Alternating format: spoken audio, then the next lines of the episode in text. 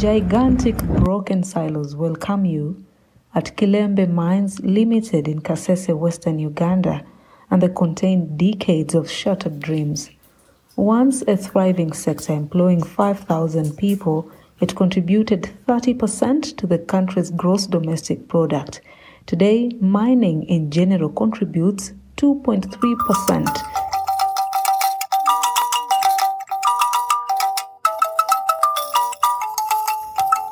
Hello and welcome to our daily podcast around Uganda with me, Razia Athman. We are walking to the underground mines where, of course, ore is mined, and which ore then we get uh, copper, cobalt, and other small elements. Even there's some gold, but here our emphasis on copper and cobalt. There is lead, uh, there's manganese, but we don't recover them because it's not economical yet to recover those things. Okay. But it's economical to recover the copper and the cobalt plus the gold. Engineer Fred Chakonye is the Chief Executive Officer of Kilembe Mines Limited.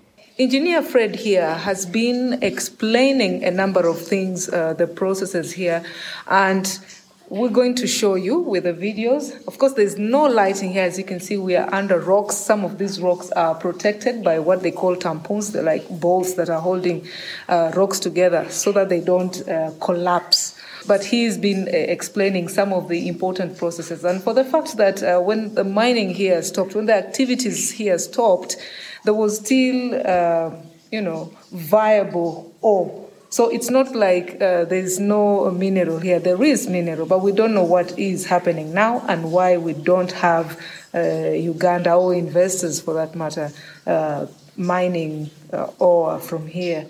But let Engineer Fred explain to us uh, the room that we are seeing here. There are some little rooms here, and I will show you around. Uh, behind us, there's a, a room so you can go ahead and explain. Okay, the rooms, there are two types, there are around two or three reasons. The first room, like the one we have, uh, because the oil was finished, it was because um, the prices were low. He had to stop until and wait until the prices are back. Then he will continue with his plan. All we have waiting places that you need to wait if there is activity along the line, you somewhere to be, to go and wait off. There is an emergency, people have to collect there and you find them there to carry them out. Just explain why the production stopped and whether or not we have oil in Uganda, okay. whether we have copper in Uganda. The copper which was here, we had actually as a rule in the mining industry, the geologists must be ahead of the mining engineers by one year's production. As a rule in this in the mining industry. Now, as a minimum, you must be ahead. The geologists must be ahead uh, of the engineers by one year. So in Kilembe, we had, um, by that time we stopped, we had the four, um, 4,500 million tons of copper ore proven by the time we stopped. Explain the new policy, World Bank conditions, falling prices, and the rebel activity when the machines went silent completely?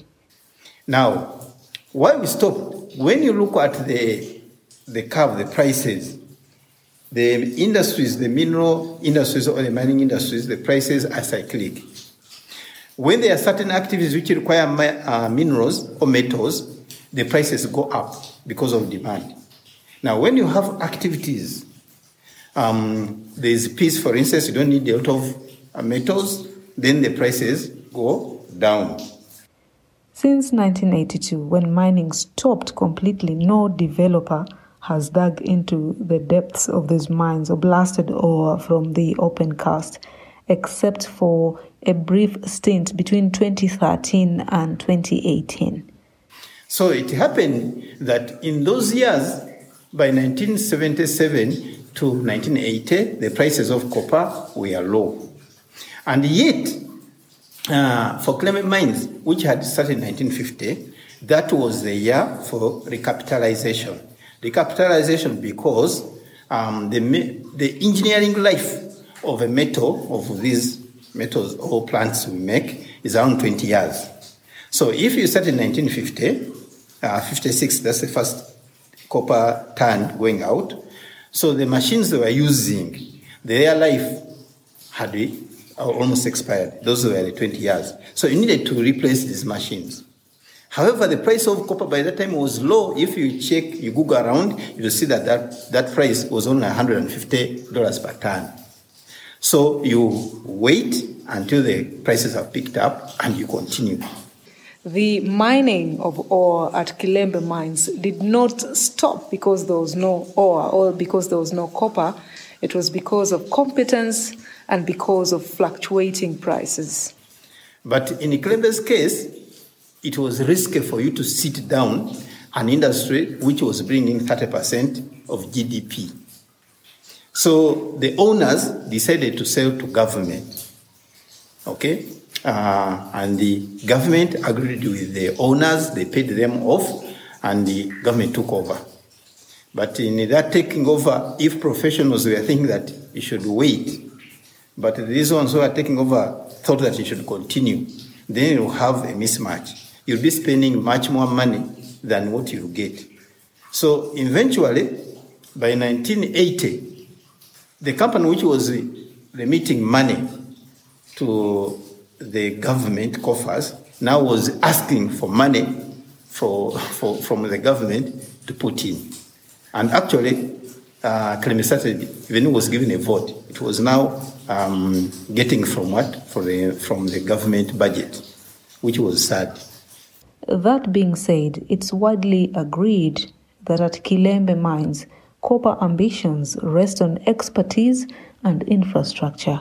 I'm Razia Athman, and that's our podcast for today. Thank you so much for listening. For more of New Vision podcasts, you can always log on to www.newvision.co.ug forward slash podcasts.